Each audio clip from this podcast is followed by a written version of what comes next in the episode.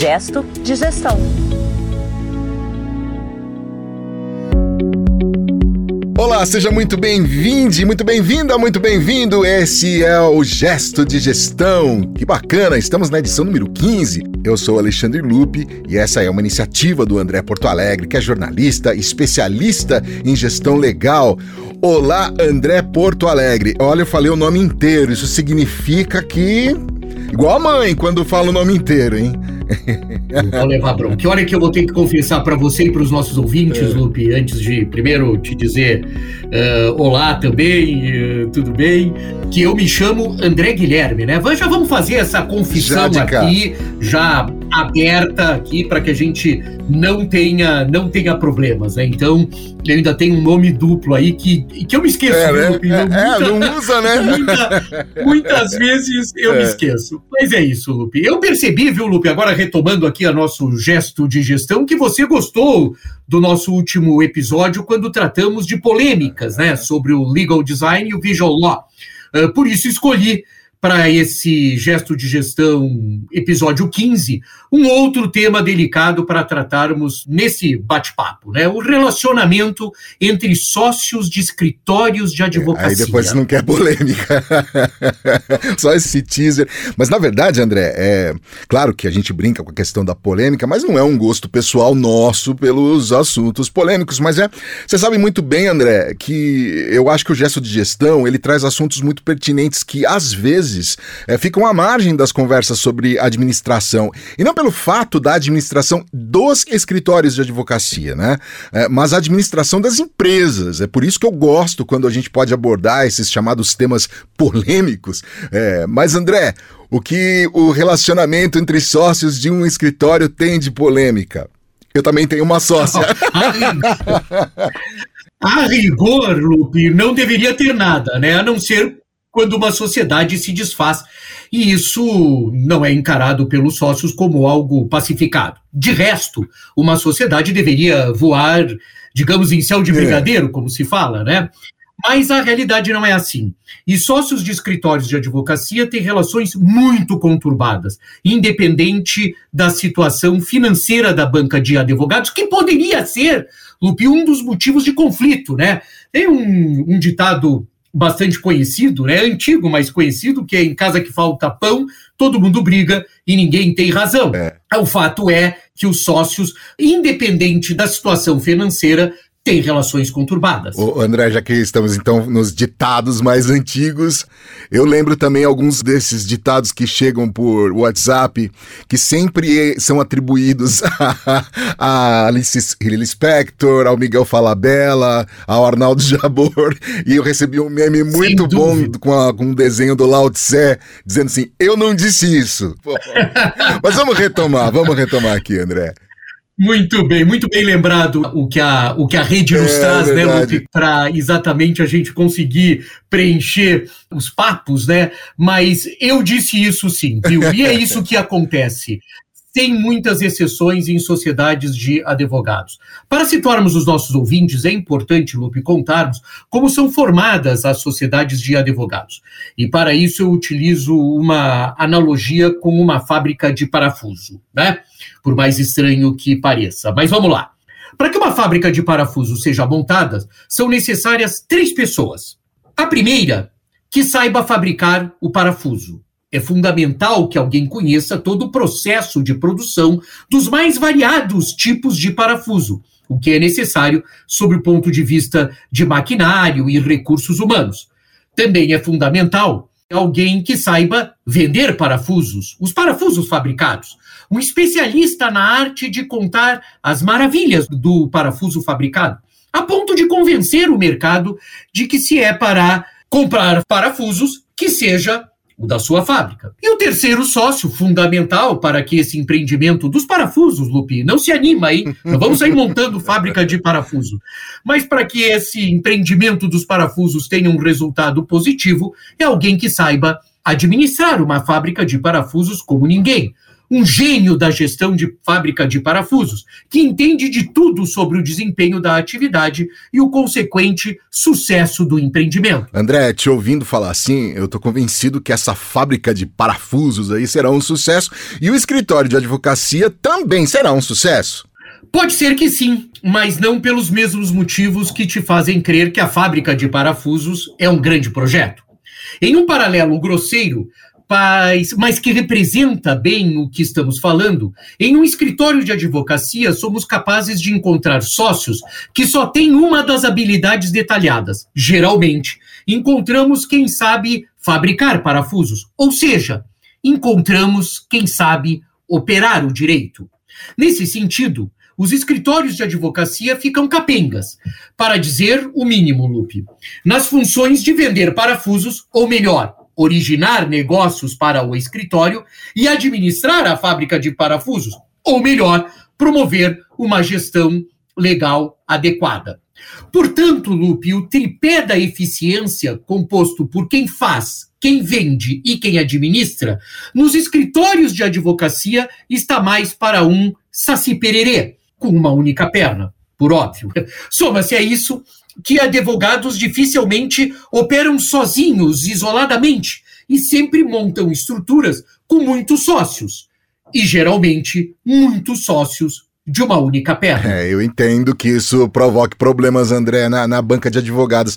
Mas onde está o problema de relacionamento entre os sacis, entre os sócios de um escritório de advocacia? Lupe, na não visão sobre o problema. Ou seja, a ideia recorrente de fazer com que sacis disputem maratonas, seja de venda ou seja de gestão. Analogias à parte, Lupe, no começo tudo parece maravilhoso. Colegas de faculdade, com um relacionamento pessoal incrível, confluência de ideias e propósitos, talentos e competências técnicas inigualáveis, e ainda por cima um cliente conquistado a duras penas por relacionamento próprio ou familiar. Ou seja, tudo no começo parece maravilhoso. Parece que nós estamos indo nos jogos jurídicos, né? Muito conhecido aqui em São Paulo, reúne os estudantes de advocacia, os estudantes de direito, né? Que vão aos jogos jurídicos, etc. Então, tudo parece maravilhoso. Um ambiente perfeito para a fundação de um escritório de advocacia. Um embrião de um empreendimento de sucesso. Quase, Lupe, a nossa fábrica de parafusos. Só que muito rapidamente, os sócios, aqueles parceiros inseparáveis na época da faculdade, percebem que fazem a mesma coisa. E principalmente, Lupe, que não fazem coisas que precisam serem feitas. Por exemplo, prospectar clientes. Por exemplo, administrar o escritório. Por exemplo, cuidar do faturamento ou da gestão de talentos. E aí, nesse momento, começam as cobranças. Essas cobranças, Lupe, invariavelmente se dão pelo advogado que trouxe o maior número de clientes, porque esse se sente absolutamente liderando esse processo. É o que traz o cliente, é o que origina negócios, seja por talento pessoal ou pelo relacionamento familiar, como citamos há poucos minutos, né? Esse advogado, ele começa a cobrar do sócio, aquele amigo inseparável, a perna do saci da originação. Ou seja, a perna da prospecção de negócios, ou a cobrar a perna da administração. E aí surgem conflitos, né, André? Exatamente, Lupe. Enquanto os nossos três sócios da fábrica de parafusos se entendem como complementares e veem na sua união o sucesso do empreendimento, advogados têm a tendência de considerar que o sócio tem que suprir as lacunas da sociedade. O que traz os clientes acha que isso é o mais importante. O que escreve as peças acredita que os clientes trazidos pelo outro só permanecem no escritório por causa dele. E o que administra se sente responsável pela saudabilidade da organização. Isso quando existem as três figuras, o que na maioria das vezes não acontece. Então perceba, Lupe, que os conflitos começam a existir por uma cobrança de algo que lá no começo, que lá na fundação, já era sabido. Era só a gente entender que aquela amizade da época da faculdade, aquela aparente harmonia, quando posta sob a perspectiva da gestão legal de um escritório, que cada vez mais é cobrado para ser profissionalizado, aquela união, ela não se sustentava. Porque nós não estávamos respeitando exatamente o que os nossos amigos, em paralelo da fábrica de parafusos, fizeram, as atividades complementares. Então esse tipo de postura provoca os conflitos que você abordou no início do episódio. Tem aquela máxima, né, que a gente costuma falar, me traga problemas, mas junto com eles as soluções, né? Então eu pergunto pra você, como é que é resolvido isso? Não é, viu, Lupe? Eu até lamento te decepcionar, lamento os leitores que agora devem estar numa debandada geral do gesto de gestão, deprimidos pela minha resposta, mas essa é a grande verdade. Depois de algum tempo, muito desgaste e discussões repetidas sobre problemas antigos, as sociedades se dissolvem e cada um dos sócios segue o seu caminho, para novamente montar uma outra banca de advogados, que invariavelmente irá reproduzir a mesma situação. O que falta nos escritórios de advocacia, Lupe, é um entendimento sobre a empresa, a corporação, representada pelo escritório. Advogados têm dificuldades de olhar a empresa como um elemento dinâmico, com múltiplas necessidades que não estão restritas às determinadas atividades ou a determinadas atividades. Tampouco estão dispostas em uma escala de importância. Tente, por exemplo, Lupe, definir quem é mais importante na fábrica de parafusos. Não há um mais importante porque é um sistema.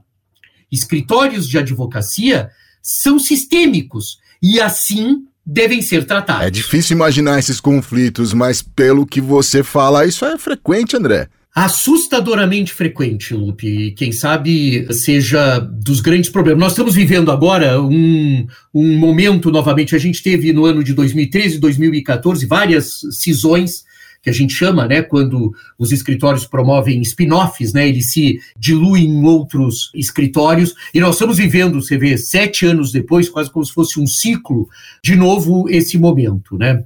Os embates entre sócios não estão restritos às estruturas menores, viu, Lupe, porque às vezes a gente acha, isso é coisa de pequeno, né, não. E permeiam de forma muito consistente o ecossistema da advocacia brasileira. Isso estaria superado com uma visão mais empresarial do negócio. Uma resistência, viu, Lupe, que os advogados têm. Os advogados que empreendem, eles gostam de empreender, mas possuem uma dificuldade de lançar esse olhar mais empresarial. E não um olhar sobre o merecimento dos ganhos. Esse é um ponto de maturidade que a gestão legal precisa implantar nas administrações, né? A gente tem uma questão muito assim, inclusive sob o ponto de vista da organização, de quem ganha mais, quem ganha menos, né? Então, assim, geralmente quem traz o trabalho é quem acha que tem que ganhar mais. Aí quem faz o trabalho diz, mas se não tiver quem faz, é aquela história que já contamos aqui, né? Esse é um ponto de maturidade. A gente precisa implantar gestão legal nos escritórios de advocacia, independente do tamanho, exatamente para alcançarmos isso que eu chamo de ponto de maturidade. Por isso, Lupe, que eu sou cético sobre a composição das sociedades e principalmente a participação na sociedade como instrumento de retenção de talentos. Fazer um parênteses aqui, Lupe, uma das formas que o mercado da advocacia faz para que aqueles que não são sócios não saiam trocando de escritórios é você dar à sociedade. Então a gente fala nesses momentos que ser sócio significa, ele tem o significado de um instrumento de retenção de talentos. E eu acho que nós temos que pensar em que os escritórios de advocacia, as sociedades de advogados, devem olhar com muita atenção sobre isso. Quer reter um advogado talentoso? Paga um bom salário para ele, mas não se motive a transformá-lo em sócio. Isso parece a forma mais barata, mas lá na frente ela vai significar um problema. O barato que sai caro, né, André? Exatamente. Esse aí fez quase um gesto de gestão, viu, André? Pergunta, sobrou ainda mais para esse episódio? E esse é um tema, viu, Lupe, que a gente pode voltar mais vezes, né? Porque ele é um tema interessante. Mas sobrou sim, né, Lupe? Eu quero trazer uma ideia que surgiu na Europa, principalmente na advocacia do Reino Unido, e que já migrou para os Estados Unidos, né? E tende a ser considerada no Brasil, que é o fato da pandemia ter sido benéfica para a gestão de pessoas nos escritórios de advocacia. E achei que isso era pertinente como um gesto de gestão, e já vou explicar isso, né? Quer dizer, a pandemia, pelo amor de Deus, não foi benéfica a nada, eu já explico por quê, mas por que se leva um pouco esse pensamento de que a gestão de pessoas pode ter sido incrementada na época da pandemia, e isso acho que tem muito a ver com o que a gente estava falando, com o que você bem lembrou, o barato que sai caro, né? A ideia é simples e de fácil compreensão. Líderes presentes fisicamente nos escritórios, o que acontecia antes do período pandêmico, mas que ficam trancafiados em suas salas, não faziam uma boa gestão de pessoas, né? Ninguém que fica trancado na sua sala consegue fazer gestão de pessoas. Tampouco esbarravam, né? Se esbarravam na copa para servir um café, né? Que se mostrava uma interação suficiente diante das necessidades dos advogados em início de carreira, né? Olha que maravilha, um advogado júnior está lá pegando um café e esbarra com um advogado sênior, né, mais responsável, etc. e tal, e ali, além de olhar, eles podem trocar algumas ideias, como é que estão as coisas. Isso acabou com a pandemia, não existe mais esse momento. Mas observe, não existe o momento nem do chefe trancafiado na sala, como não existe o momento do esbarrão na copa.